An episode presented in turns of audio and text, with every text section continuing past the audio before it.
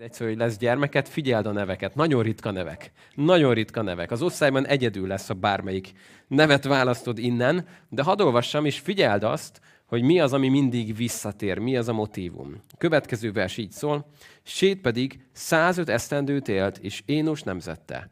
Sét, miután Énos nemzette, 807 esztendeig élt, és fiakat és lányokat nemzett. Sét egész életének ideje 912 esztendő volt, azután meghalt.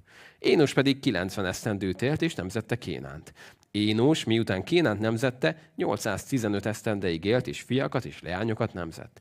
Énos egész életének ideje 905 esztendő volt, azután meghalt. Kénán pedig 70 esztendőt élt, és nemzette Mahalal élt. Kénán, miután Mahalal élt, nemzette, 840 esztendeig élt, és fiakat és lányokat nemzett.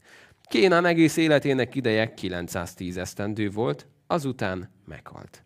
Mahalalél pedig 65 esztendőt élt, és Járedet nemzette.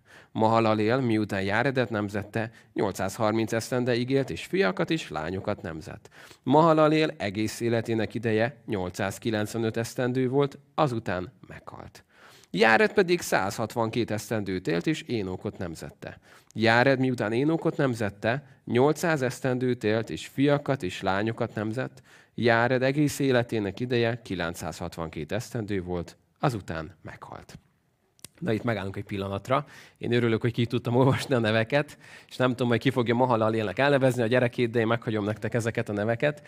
Miért fontos, hogy ez nekünk mind le van írva? Um, első olvasásra végtelenül unalmasnak tűnhet, azért, miért unalmas ez nekünk? Mikor nem lenne unalmas? Egyrészt, hogy lennének benne történetek, másrészt, ha ismernénk, köszönöm. Most képzeld el, hogyha úgy olvasnám ezt, hogy azt mondanám, hogy Eszes Lajos. Ennyi esztendős volt, amikor Mareszt elvette nemzett fiakat és lányokat. És amikor ennyi esztendős volt, Benyámi megházasodott. Hú, ott Benyámi néz, hogy milyen számot mondanék most, és nemzett még Benyámin kilenc fiút. És akkor most a Johanna fejét kellett látni. Tehát nagyon izgalmas lenne ez a történet, hogyha azt mondanánk, hogy hát Mahalaél, nem mondjad már, hát itt van Mahalaél. Mi nem tudjuk, ki volt az a Mahalaél. Amikor ez le lett jegyezve, ez nekik nagyon izgalmas volt egyrészt. Másrészt, nagyon unalmasnak tűnnek ezek a felsorolások, és vannak a világunkon nagyon unalmas felsorolások, amivel engem végtelen unalomban lehet taszítani, amikor valaki például foci játékosok százalékos arányát mutogatja nekem. És én nézem, hogy én jó, hát hogy hány, ennyiből ilyen a 11-es arány, hogy mennyit rúg be. Rendben van, de engem ez miért érdekel?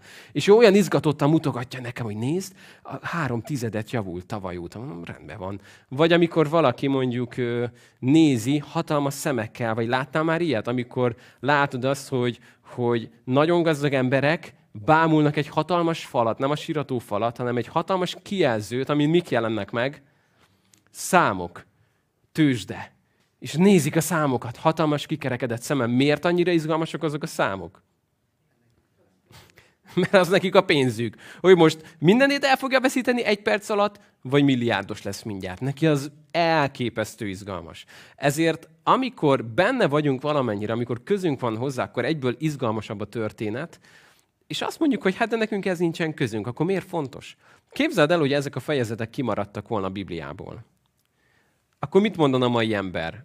Van valami mendemonda Ádámról, egy 1500 évvel később megjelenik egy másik ember, hát semmi közük egy. Ez egy aranyos ilyen uh, kis legenda, mítosz gyűjtemény, a csodaszarvas, meg minden így megférnek ezek egymás mellett. Amikor viszont ennyire konkrétan le van írva, hogy neki ez volt a fia, és 815 esztendőt élt. Neki ez volt a fia, akkor ez egy nagyon-nagyon erős bizonyíték annak, hogy ez nem egy legenda gyűjtemény. Hogy az új szövetség ezeket a neveket, Ádámnak a nevét létező emberként kezeli. Jézus is így utal rá vissza. Szóval látjuk, mennyire fontos, hogy ez le van jegyezve. És hadd mondjak még egy utolsó uh, fontosságot, amiért ezt talán mi már annyira nem értjük. Ha ma találkozol egy, egy új emberrel, akivel most futsz össze először, uh, meg szoktad kérdezni a nevét, mi az, amit még szoktál tőle kérdezni? Honnan jöttél? Mivel foglalkozol? Az egyik leggyakoribb kérdés, nem? Mivel foglalkozol? Orvos? Egy orvos? Tényleg? Hol? Mérnök vagy? Tényleg nem mondod. És programozó? Hol? A Bosba? Komolyan? Nekem van egy barátom, és egyből elindul egy beszélgetés. A mai kultúránknak egy nagyon fontos mondat az, hogy mivel foglalkozol. Mit tettél le az asztalra? Próbáljuk egymást belőni, hogy te most ilyen vagy, olyan vagy, stb. Ha visszamegyünk néhány évszázadot, év ezredet, az embereket nem annyira érdekelt először, hogy te mit dolgozol. Tudjátok, mi volt az egyik legfontosabb kérdés? Ki az apád? És neki ki az apja? Na és annak ki az apja? És el nem tudod képzelni, hogy ez mennyire furcsa egy mai embernek. Um, hadd hozzak egy kicsit hasonló, de mégis egy kicsit más példát erre. Uh, hogyha hallottál az iszlámról, akkor lehet, hogy hallottál a hadísz gyűjteményekről. A hadísz gyűjtemények azok, amik próbálták leírni Mohamed életének a körülményeit, hogy mit meg hogyan tett. És vannak ilyen hadísz gyűjtemények, ezt kiválogattak rengeteg sok ezer uh, gyűjteményből néhány egészségeset, ez most egy hosszú téma lenne, de tudjátok, hogy hogy néz ki egy hadísz? Egy hadísz úgy néz ki, amikor elkezded olvasni arabul, akkor van a végén egy mondat, hogy például Mohamed azt mondta, hogy itt van a végén egy mondat. Ez maga a lényege a hadisznak, és tudod, mi előtte ez az ekkora felsorolás? Az, hogy ki kinek mondta el. Tehát ez úgy néz ki, hogy volt Ibn Tajmia. Ibn Tajmia elmondta Abdullah, mit tudom én, ennek, aki elmondta ennek, aki elmondta ennek, aki ennek a fia volt, aki meg annak a fia, és ilyen elképesztő hosszú sorokon keresztül, hogy visszakövethető legyen, mert nagyon fontos volt, hogy ki mondta. Ki mondta? Megbízható volt? Milyen volt az apja? És a nagyapja? És ez egy nagyon fontos dolog volt az arab héber kultúrában a mai napig, hogy a legtöbb név, amikor bemutatkozik, abban ott van az, hogy ki a te édes apád. Benne van. És hordozzák a felmenőknek a neveit. Szóval egy zsidó közegben ez, a nemzetségtáblázat, ez egy nagyon fontos fejezet a Bibliában.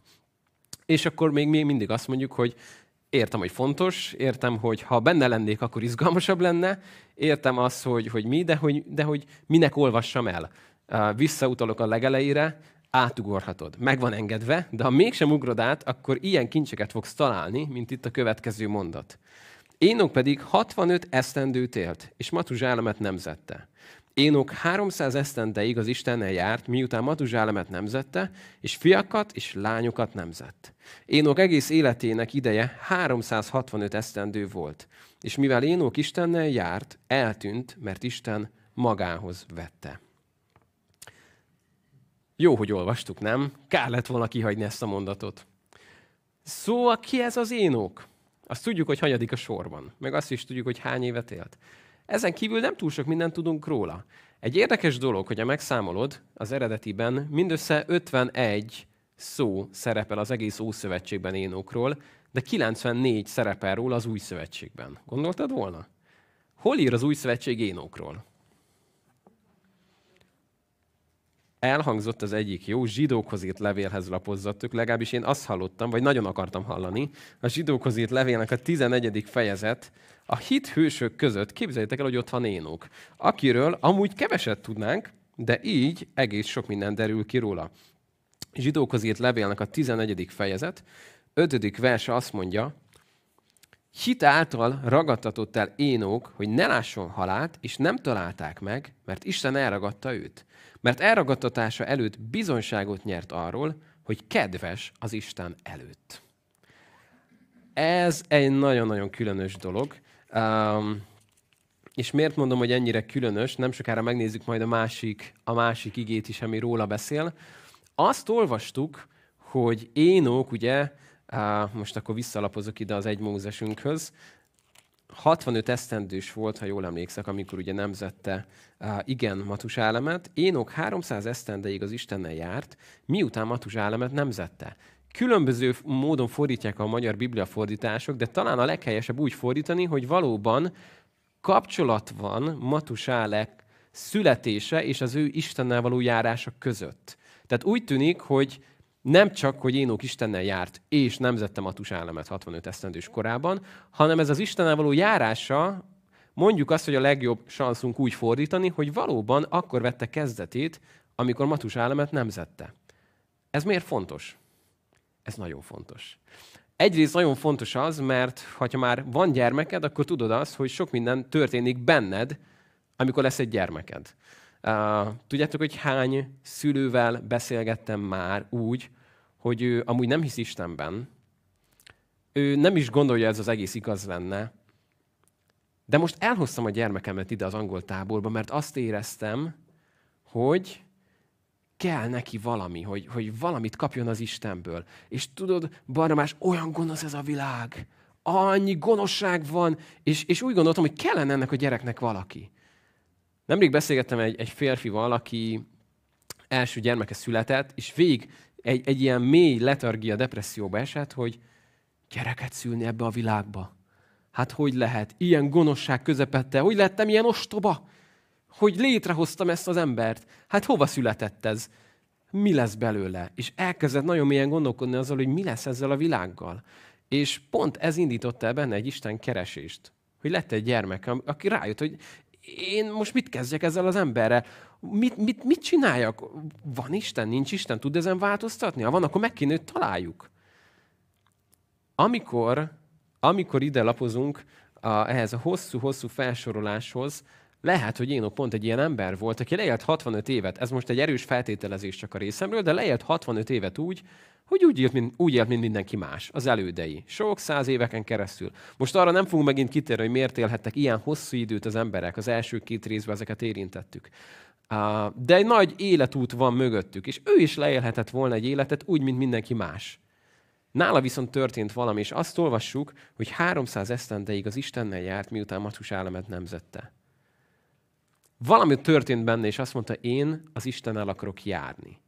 És nekem meg óriási példa. Mert az ő fiának ez már sokkal könnyebb mehetett, nem? Mert az apja ezt csinálta. De nézd meg neki. Ő volt az az ember, aki azt mondta, hogy senkiről egyetlen apjáról, nagyapjáról, dédapjáról, ükapjáról, szépapjáról, nem tudom a folytatást, hogy van, ükükük, vagy nem tudom, hogy mondjuk ezt, egyikről se olvasod ezt. És ő, őről azt olvasod, hogy nála valami történt. És ezt tudom, miért ma nagyon fontos nekünk? Mert egy olyan korban élünk, ahol mindenki áldozat, nem? Én csak azért lettem ilyen, mert a szüleim. Mert a tanár, a matek tanár, a biosz tanár, a német tanárom, az óvónő. Tudod, mit csináltam az óvónő? Olyan trauma volt, azért lettem én ilyen. És a szomszéd, meg a kutyája, meg annak a hörcsöge, hogy mit tett velem. És én ennek a rendszernek vagyok az áldozata. És kezdjük elhinni azt, hogy mi nem vagyunk felelősek a dolgainkért, nem? Mert mindig mindenki más valahol felelős, kivéve én nem. És egy nagyon nagy üzenet ma nekünk megérteni azt, hogy igen, történnek dolgok velünk. És igen, vannak ránk hatással óvónők, tanárok, szomszéd, kutya, hörcsök, mindenki, de az életünk nem egy áldozat. Nem két szuperhatalom között fekszünk maga tehetetlenül, hanem döntéseket hozhatunk. Nem tudom, emlékeztek arra a példára, jó régen hoztam egyszer, amikor volt egy édesapa, egy alkoholista édesapa, akinek volt két fia. Az egyik fia alkoholista lett és hajléktalan, a másik pedig egy, nem tudom, ügyvéd, orvos, de nagyon szépen haladt az élet. És megkérdezte tőle a riporter mind a kettő fiútól, miért lettél ilyen? Emlékeztek a válaszukra? Azt mondta az egyik, az apám miatt. Mit mondott a másik? Az apám miatt.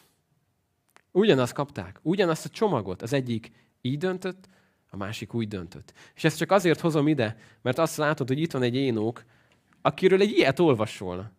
Nem, nem látod az előzményeit, csak azt látod, hogy ez az ember egy olyan ember volt, aki az Istennel járt 300 éven keresztül. Ezért az nem kis dolog. És mi történt vele? Azt olvasod, hogy és mivel Énok Istennel jár, eltűnt, mert Isten magához vette. Egészen elképesztő, nem? Nem túl sok mindent tudunk ebből, egy mini elragadtatás. Énok egyik nap itt volt, másik nap meg az Isten magához vette. Mintha valami olyasmi lenne, hogy Isten nem akarta megvárni, hogy meghalljon, és, és úgy, hanem Énok, te most már gyere hozzám, gyere ide hozzám, akarom, hogy itt legyél velem. Mert az Istennel járt. Egészen döbbenetes, hogy mi történt vele. A másik előfordulású hely, ahol az új szövetség beszél róla, azt keresétek ki velem együtt, mert egy nagyon-nagyon-nagyon-nagyon fontos rész fogsz meglátni itt róla. A Júdás, Júdás leveléhez lapozzatok, és ott lesz, ott lesz egy nagyon érdekes dolog leírva róla. Mondanám, hogy az első fejezet, de mivel Júdásnak összesen egy fejezete van, így nem lesz nehéz megtaláld, Szóval az egyetlen fejezetének a 14. és a 15. verse az, ami erről fog szólni. Szóval Júdás 14. és 15. verse.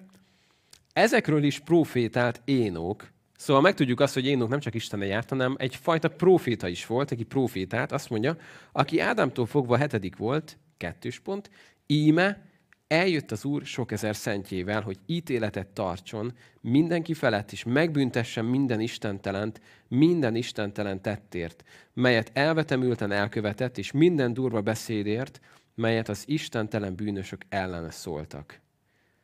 Szóval, lapozzunk vissza, kicsit többet tudunk most már erről az énokról. Azt tudtuk meg róla, hogy azon túl, hogy ő maga proféta volt egy bizonyos értelemben, és profétált, még ha nincs is profétai könyve az Ószövetségi könyvek között, de proféta üzenetet adott át, megtudjuk, hogy milyen volt az ő nemzedéke. Milyen volt az ő nemzedéke? Milyenek voltak az emberek? Istentelenek voltak. És ez az énok, ez szólt hozzájuk, és beszélt nekik az Istenről, mert az Istennel járt, és mondta nekik az ő üzenetét, és elmondta, hogy valami fog történni. És, és ő ott volt, mint egy figyelmeztető. Na most viszont egy kicsit érdemes megkapaszkodni, mert nagyon érdekes dolgot fogsz látni. Lett egy fia 65 éves korában, akit úgy hívott el, ez a fordítás úgy írja Matuzsálem, kicsit helyesebb a Matusálehnek hívjuk őt, az eredeti forma, ami egy nagyon különös szó. Soha nem adnád a gyermekednek. Tudod, mit jelent szó szerint? Azt jelenti, hogy amikor meghal, halálakor, tehát így halálakor jön, és hogy próbálnánk ezt jól lefordítani, jön az ítélet. Képzeld el, ha elhívod ide a gyerekedet. Uzonyi, halál, akkor jön az ítélet. És ez, ez, ez nem az volt, hogy az emberek felcsapták a Wikipédiát, hogy mit jelent az, hogy Matusále. Ez azon a nyelven volt. Ezeket nem ki kellett találni, hogy vajon mit jelenthet ez a név. Ez, ez olyannyira, mintha ma valakit, nem tudom, egy-két magyar név őrzi még ezt, ha azt mondod, hogy ő győző. Hát ő a győző, ő mindig győz. Egy kicsit valamit tükröz, hogy nem kell megnézni a gyakori kérdéseken, hogy mit jelent a neve. Matus állat nevét mindenki értette.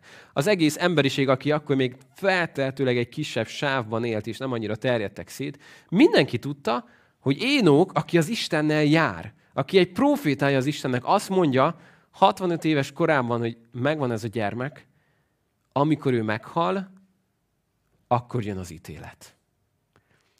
Na most erről hallottam néhány érdekes felvetést. Az egyik az, hogy mennyire vigyázhattak az emberek Matusálerre. Képzeld el, hogy megbetegszik. Elkezd, nem tudom, tüsszenteni. Hozd a béres cseppet. Kúráljuk ki ezt a gyereket gyorsan. Elmentek kirándulni, túrázni. Mert ezeket nyilván csak én találom most ki, de hogy figyelj, Matusál, ne te menj elő, jó? Majd én csúszok először. Megnézzük, hogy nincs gond, nehogy valami baj legyen, és nekünk itt meghajál. És aztán teltek az évek, egy év, két év, kezd végre most már életképes lenni, már nem esik el állandóan, nem töri ki a fogát, most már tud járni, most már nem kell annyira vigyázni, de mindenki tudta, hogy itt van ez a Matusále, aki ha meghal, jön az ítélet. És Isten várt vele, megélte az 50 évet, megélte a 60 évet. Na nézzük, hogy mi lesz vele. Jó, folytassuk. 25. vers. Matuzsále pedig 187 eszendőt élt, és lámeket nemzette. Matuzsále, miután lámeket nemzette, 782 esztendőt élt, és fiakat és lányokat nemzett. Matuzsále egész életének ideje 969 esztendő volt, aztán meghalt. Ő a rekorder. Ő tartja a bibliai Guinness rekordok könyvének a csúcsát, 969 évet élt. Mit üzen ez nekem először is az Istenről? Milyen az Isten? Mit mond magáról? Késedelmes a haragra. Az ő türelme milyen? Hosszú. És képzeld, hogy megszületik ez a kisbaba, és azt mondja Énók, gondolom, hogy az Istentől kapta ezt, hogy ez a gyermek, amikor meghal, akkor valami történni fog.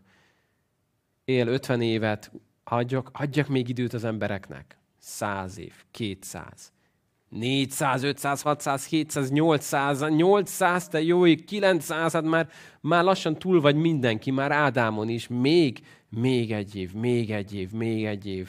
És aztán eljutott 969 évig. Döbbenetes. Azután ő is meghalt. Mindjárt megnézzük, hogy ez miért ennyire fontos.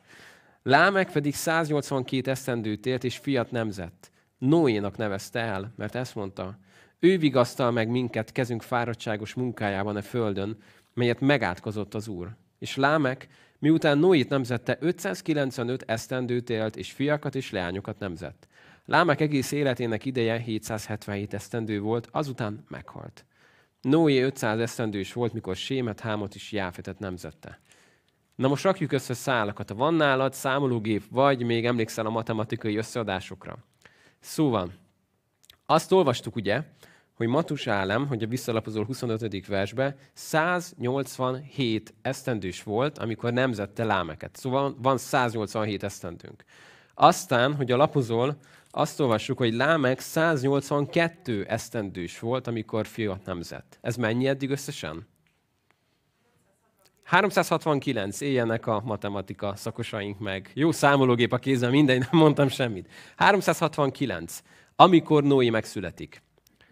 Noé megszületik, Matusálektől kezdve 369 évre, és egy kicsit előre lapozol, én csaltam és megnéztem, hogy a Noé, Noé idejében azt olvasod majd, hogy elindul az özönvíz abban az évben, mikor Noé 600 éves lesz. 369 meg 600 az mennyi? 969, ez már könnyebben ment. Szóval mikor indult el az özönvíz? Amikor meghalt Matusále.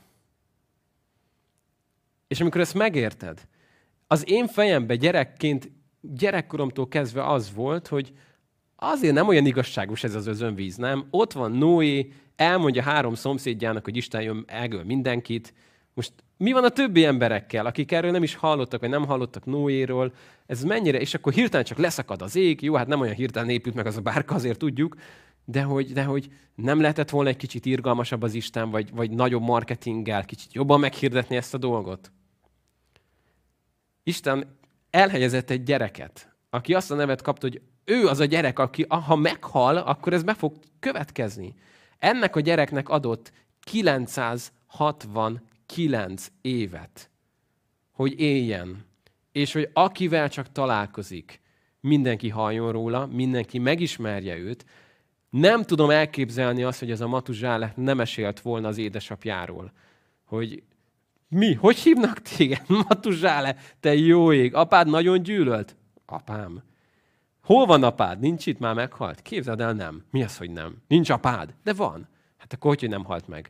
Az én apám nagyon különleges. Erigy, mert hát olyan nincs, hogy van apád, és nem halt meg, és nincs itt. Az én apám pedig ilyen. Na, mesélj róla. És elkezdett mesélni Énokról. Az én apám egy nagyon különös ember volt. Az Istennel járt. Ó, Isten, el, régi mondák. Nem, tényleg az Istennel járt. Vele beszélgetett. És ő mondta, hogy engem így hívjon el. Mert valami történni fog az emberek gonoszsága miatt, ami itt van a földünkön. Szerintem ezt elég sokszor elmondhattam a Tuzsále 969 év alatt. Újra és újra és újra és újra. És Isten hűséges volt, mert a 600. évben, Noé életének 600. évében, abban az évben, amikor meghal ez az ember, leszakad az özönvíz. Szóval mégsem olyan unalmas egy nemzetségtáblázat, nem? Nagyon sok minden el van itt benne rejtve nekünk is. Azt mondja Malakiás 3.16-ban, hogy könyvek vannak, egy könyv az emlékezett könyv, amiben bele vannak írva azok, akik, akik úgymond az Isten előtt igazként jártak.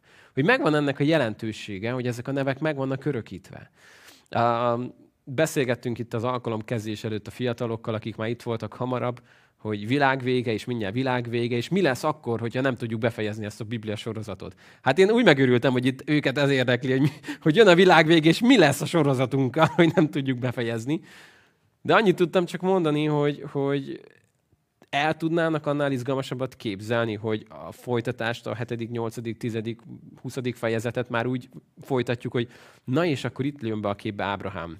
Ábrahám pillanatra ide tudná jönni? Elmeséled nekünk, hogy volt, mert nagyjából értjük, de mondd el te, hogy élted ezt meg. És azt mondja, ú, hát ez egy nagyon hosszú történet, és tudom, mit mondunk neki? Van időnk. Az örök valóságban vagyunk. Időnk, mint a tenger. Mesélj el nekünk mindent. És ezt oda hív a sárát, hív. És kézed, hogy micsoda befejezés lesz ez. Micsoda történetek lesznek ezek, amikor majd elmesélik ezek a valakik, akik ezt megélték. De addig is Isten idatta nekünk, hogy amikor elolvasom ezt, és összeáll a kirakó, összeáll a képlet. A történetekből valamit megértsek az Istenből.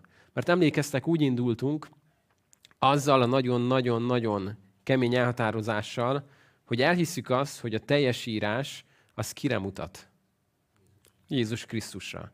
És ezt nem én találtam ki, Jézus mondta, ő maga mondta a farizeusoknak, hogy azért kutatjátok az írásokat, mert azt hiszitek, hogy abban van az élet, az örök élet, pedig azok mind rólam tesznek bizonyságot. Azt mondta Jézus, mind rólam tesz bizonyságot, mind rám mutat. És amikor én életemben először összeraktam ezt a képet, és kiszámoltam ezt, hogy te jó ég, tényleg akkor jött el az özönvíz, ahogy, ahogy énok és Isten, te ez hogy lehetett így összerakva? Akkor valamit megértettem az Istenből. Megértettem valamit az ő irgalmából, az ő hosszú tűréséből.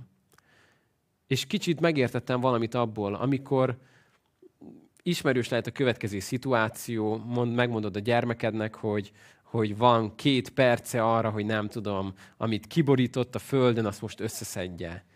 És nézed az órádat, már csak négy másodperc van, és még egy morzsát nem mozdított. És akkor odaállsz, és azt mondod neki, kezdek visszaszámolni. Tíz, kilenc, és valaki vitatkozhat, hogy Barni, nem is jól számolsz, már rég lejárt a két perc. Aztán látom, hogy hirtelen észbe kap a gyermek, és eddig teljesen ignorál, de most felugrik, és elkezd, elkezdi összeszedni olyan tempóval, hogy egy csiga is megrigyelni azt a tempót. És akkor így nézem, és tudom, hogy nem tudja 10 másodperc alatt megcsinálni. Hét, hat és fél, hat és nem tudom, három, nem, nem mehetek, egy negyed, egy nyolcad, egy tizenhatod, és így menjünk lefele, és a végén ez egy 45 perces művelet volt. De azt mondja nekem boldogan, hogy apa, mire nulla lett, összeszedtem. és én mondom neki, nagyon ügyes vagy. Sikerült, igen. Azért, mert szülőként is nem az van benned. Most képzeld el, hogy milyen szülő lenne az, aki azt mondja, lejárt a két perc. Na végre most aztán mindenedet elveszem, bezállak a szobába, vagy hozok egy pálcát, és végre lejárt a két perc, megbüntethetlek. Elég nagy baj lenne, nem, ha így gondolkodna egy szülő. Mert az van benned, hogy hosszú a türelmed, és késedelmes vagy a büntetése, mert azt akarod, hogy hát, ha még összeszedné hát ha még, hát ha még valami, és, és próbálod serkenteni, próbálod mindenhogy segíteni. Néha próbáljuk azt, hogy küldök hozzá másokat, a testvéreit. Mint a kis mini profiták, hogy menjél, mondd már meg a testvérednek. És oda megy, és elmondja neki. Néha bizonyságot tesz, tudod, hogy azt mondja, tudod, amikor én múltkor nem akartam pakolni, és apa felrakta a játékomat a hűtőre, az nagyon rossz volt. és elmondja, hogy ő hogy élte át azért, hogy a másik észbe kapjon. És van, hogy nem hallgatnak egymásra. És az én határaim itt vannak. Én nem tudok többet tenni. De tudod, mit csinált az élő Isten? Amikor láttasz, hogy az ember nem hallgat a profétákra, még arra sem, ha valaki a halából jönne vissza, mit csinál ez az Isten? Emberré lesz is, belép ebbe a képbe. Azért, hogy azt mondja, nézzétek, itt vagyok, egy szinten vagyok veletek, megüresítettem magam. Azért, hogy amit nektek kellett volna, azt én magamra veszem. A bűneiteket, a szégyeneteket. És ezeket én mind megteszem, magamra véve, azért, hogy ti Isten igazsága lehessetek. Kívülről nézve ez nem fair, nem? Ez túl jó, hogy igaz legyen. Ez túl jó, hogy igaz legyen, hiszen nem szedtük össze. Mi borítottuk ki, mi nem szedtük össze, és a végén nekünk lett jó. Ez túl jó. Amikor az emberek hallották, hogy mit tett értük Jézus, tudod, hogy hogy hívták el? Úgy hívták el, hogy örömhír. Azért örömhír, mert mikor meghallod, azt mondod, hogy ez, ez, ez ennyire jó, ez egy örömhír. Ez egy örömhír. Az eredeti szó annyira elcsépelt lett, hogy azt mondod, hogy megosztottam valakivel az örömhírt, hogy néha arra gondolunk, hogy az az örömhír, hogy a bűnös vagy mész a pokolra. ez, nem a, ez nem az örömhírnek az íze. Tudod, hogy mi az örömhírnek az eredeti jelentése? Egy nagyon jó példát olvastam egyszer valakitől. Az, hogyha most megtámadnák az országunkat, vagy megtámadnák a városunkat, és kiküldenénk a, az itt lévő férfiakat, hogy menjetek is mondjuk sok-sok száz év, évvel ezelőtti eseménybe, Felültetnénk őket a lovakra, adnánk nekik, nem tudom, mindenféle eszköz, kapát, kardot, ki mit találna, hogy, hogy ütközzetek meg a sereggel, ami tart felénk, hogy minket lemészároljon. És kimennek a férfiak, és itt maradnak az idősek, a nők és a kisgyerekek, és mindenki tördeli a kezét, hogy mi fog történni. Vajon mi lesz? Mi, jön? Mi, mi, mi lesz az első hír, ami megérkezik? És mindenki tördi a kezét, hogy vajon, vajon a mieink jönnek majd át a dombon, vagy az ellenség? És látod, hogy valaki, egy péceli rohan feléd, és azt a szót kiáltja, hogy evangélium. Ami azt jelenti, hogy a győzelemnek a híre. Örömhírt hoztam. Érted, amikor azt mondja a Biblia, hogy mennyire áldott azoknak a lába, akik, akik a békességet hozzák, az örömhírt hozzák, mert ez ennyire jó hír. Ez ennyire jó hír, hogy ami nem tudtunk mi, mi magunk változtatni, és csak tördeltük a kezünket, mert nem tud egyetlen halandó sem megigazolni a törvény által, akkor eljött az Isten, hogy ő ezt megtegye, és elhozza az örömhírt, hogy az Isten az ő kegyelméből üdvözíti az ember. Nem az érdemei alapján, nem a jó cselekedetei alapján, hogy senki se dicsekedjen. Kegyelemből van üdvösségetek. Ez elég jól hangzik, nem? Ezért hívták úgy, hogy örömhír. És akármennyire is azt mondhattad volna, hogy Ádám nemzetség táblázatában minden lesz csak örömhír, nem. Az egy unalmas fejezet. Abban nincsen semmi. Az olyan száraz, az csak számok, meg kimondhatatlan nevek, és mégis, mikor elolvasod, és megérted, pedig még biztos sok mindent nem is értünk belőle, csak egy keveset, és egyből kiragyog Istennek az örömhíre. Az ő szíve, hogy ő hogyan gondolkodik az emberről, és hogy késedelmes a haragra, és meg akarja menteni az embereket. És itt ér véget az ötödik fejezet ezzel a mondattal, hogy Noé pedig 500 esztendős volt, amikor Sémet, Hámot és Jáfetet nemzette. És a következő fejezetnek csak az első mondatára hadugorjak át, történt pedig, hogy az emberek sokasodni kezdtek a föld színén, leányaik születtek. És látjuk itt, hogy majd belép még nagyobb bonyodalom. Nem kis bonyodalom jön be a hatodik fejezet elejére. Semmiképp nem mondhatjuk unalmasnak, ami ezután fog történni és hirtelen minden egy mély repülésbe indul. Ahogy sokasodik az ember, meg fog sokasodni a gonoszság is. De meglátod majd, hogy az egész folytatásban, az, az özönvízben hogyan van elrejtve az ítélet mellett Istennek a kegyelme és a szeretete. Hát itt fogunk most megállni az ötödik fejezetnél, és uh, én arra bátorítlak, hogy bátran olvasd el ezt a fejezetet is otthon, uh, és látod majd a sok-sok unalmasnak tűnő mondatot, de még egy érdekes dolog van benne. Azt kértem, hogy nézzétek meg, hogy mi az az ismétlődő motivum, ami mindig visszaköszön. Meghalt. Ez volt az a mondat, ami mindig szerepelt. Változott a név, változott, hogy ki hány évet élt, de volt egy közös énó kivételével, minden mondat úgy ért véget, hogy és aztán ő meghalt. És ez egészen, egészen Jézusig tartott. Jézus meghalt. És aztán egy különös folytatás olvasnád, és miután meghalt, történt pedig, hogy harmadnapon feltámadt. És Jézus volt az, aki megállította ezt a sort. És azt mondta, hogy egészen eddig ez volt az emberek története. Élnek, meghalnak.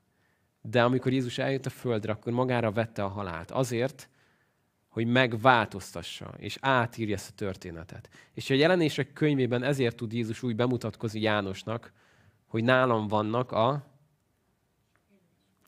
halálnak a kulcsai, a pokol és halál kulcsai. Nála vannak, legyőzte a halált.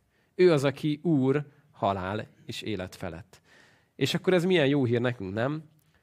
Hogyha nem, nem történik meg az az elragadtatás, amit kicsiben átélhetett ténók, akkor a mi történetünk az úgy fog véget érni, hogy meghal.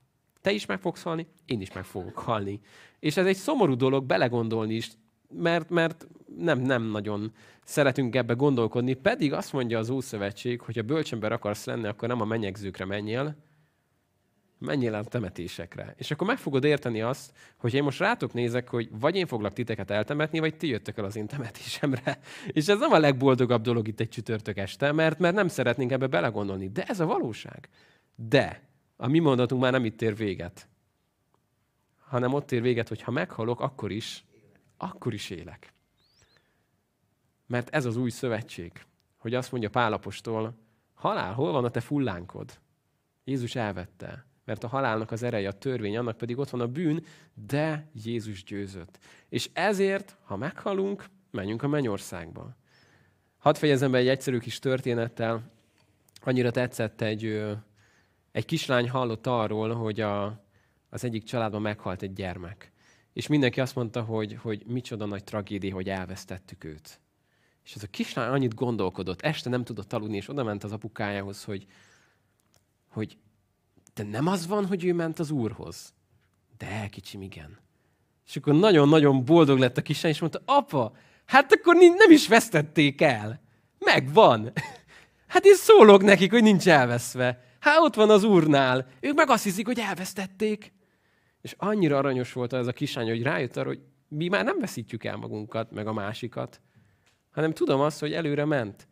És ez egy érdekes dolog, amikor ez nagyon erősen ott van az emberben. Nekem egy nagy példa, a régi-régi néhány száz évvel ezelőtti néger temetési összejövetelek, ahol mindenki tisztában volt azzal, hogy az a barátunk, a testvérünk, a férj, a feleség, ment az úrhoz. Ezért azt mondták, hogy ennek a temetésnek egy célja kell, hogy legyen, aki itt maradt, na azt vidítsuk fel valahogy. Karoljuk fel. És énekeltek arról, hogy a mennybe lesz majd papucsunk. Mert rabszolgák voltak, és egyiknek se volt papucs. És a mennybe lesz papucsunk. Ilyen énekeik voltak. De tudták azt, hogy ő neki már annyira jó. És ő már annyira jó. Ott van az úrnál. Mi még egy kicsit kell, hogy magunkat összeszedjük, mert nagyon fáj az ilyen. De tudjuk azt, hogy a mi történetünk már nem ott ér véget, hogy és meghalt, hanem meghalt, és végre ott lehet az Úrral. És hiszem azt, hogy egy ilyesmit élhetünk át, ahogyan Isten ma magához vette Énókot, hogy gyere már ide hozzám. Amikor meghalunk, akkor az nem egy sötét folyosó lesz, és valami sűrű homály, hanem azt fogod átélni, hogy te jó ég, megyek az Úrhoz végre. Te jó. Mennyire vártam már ezt. Ebben a reménységben zárjuk le a nemzetségtáblázatot. Azt megígérhetem, hogy még nagyon sok nemzetségtáblázat van előttünk. És mindegyikben lesz elrejtve egy-egy kis drága kincs, amit meg fogunk találni. De most szeretném, hogy tudnánk hálát adni azért, hogy, hogy még egy nemzetség táblázat kellős közepén is Istennek az igazsága, a kegyelme, a szeretete tud kirajzolódni, és hálát adhatunk azért, hogy ez a hosszú-hosszú-hosszú meghalási lista, ez Jézusnál át lett írva, és mi már ebben élhetünk. Gyertek! Isten, én áldalak téged azért, mert jó vagy. Áldalak téged azért, mert, mert nálad ott van mindenre a válasz is. Köszönöm, hogy a halál ra is nálad volt a válasz, és te hoztad el a megoldást. Köszönöm azt, Istenem, hogy amennyire kegyelmes és amilyen irgalmas voltál, Uram, láthatjuk a te szívedet, hogy milyen vagy. Hogy nem abban leled örömödet, mikor megbüntethetsz valakit, vagy mikor elítélhetsz valakit, hanem mikor helyreállást láthatsz. Köszönöm, hogy ezért a pislákoló mécs, és nem oltod el, és a megrepett nátszálat nem töröd el, hanem megkegyelmezel. Annyira szeretünk, Uram, hogy, hogy minél jobban megismerünk téged, annál jobban csodálunk. És szeretnénk, Uram, kihasználni azt az időt, amit nekünk adtál. Tudjuk, hogy, hogy azért vársz, pontosan azért vársz, mint az özönvíz előtt is, mert kegyelmezni akarsz. De tudjuk, Uram, hogy eljön egyszer az időknek a vége. És szeretnénk, Uram, most, amíg a kegyelem ideje van, addig elmondani sokaknak ezt az örömhírt. Elmondani minél több embernek, hogy ez tényleg egy örömhír hogy az Isten mindent megtett értünk, és csak arra hív, hogy téged elfogadjunk. Kérlek, Atyám, hogy használj minket ebben. A következő napokban, hetekben, adj nekünk olyan lehetőségeket, mikor ezt embereknek elmondhatjuk, és láthatjuk, Uram, azt, hogy helyreáll az életük benned. Arra kérlek, Isten, hogy használj minket ebben az országban. Jézus nevében. Amen. El se hiszem, de öt fejezet van már mögöttünk. Van még egy néhány, de, de hiszem azt, hogy nagyon izgalmas lesz, akár itt a Földön folytatjuk, akár a Mennyországban. Ha Isten még éltet minket, akkor egy hét múlva még itt szeretnénk folytatni a következő fejezetet, ami ugye kicsit belenézel, és már csak a címeit megnézed, az emberek Istentől való elszakadása, Noé és a bárka, hát ez egy nagyon izgalmas fejezet lesz. Um, nagyon-nagyon-nagyon sok kérdés merül fel, mikor ezt a fejezetet fogjuk olvasni, és szeretnénk ezekre Istentől való választ találni, és ez most is ér, hogy akár e-mailen, Facebookon, bárhol lehet az eddig elhangzottakhoz, vagy a következőkhöz is kéréseket begyűjtögetni. Egyrészt nem jut mindenre idő, de hogyha érkeznek kérések, azokkal igyekszünk foglalkozni majd. Isten áldását kívánjuk mindenkinek, azoknak is, akik online követtetek minket. Nem kell még most hazarohanni, lehet folytatni a beszélgetést. Hiszem azt, hogy sok minden feljött, akár az ötödik fejezet kapcsán is, viszont ez a hivatalos rész ez most véget ér. Ezt ígértük, hogy mindig igyekszünk egy óra alatt tartani. Hál' Istennek most sikerült. Nagyon áldott, nyugodalmas éjszakát kívánunk mindenkinek.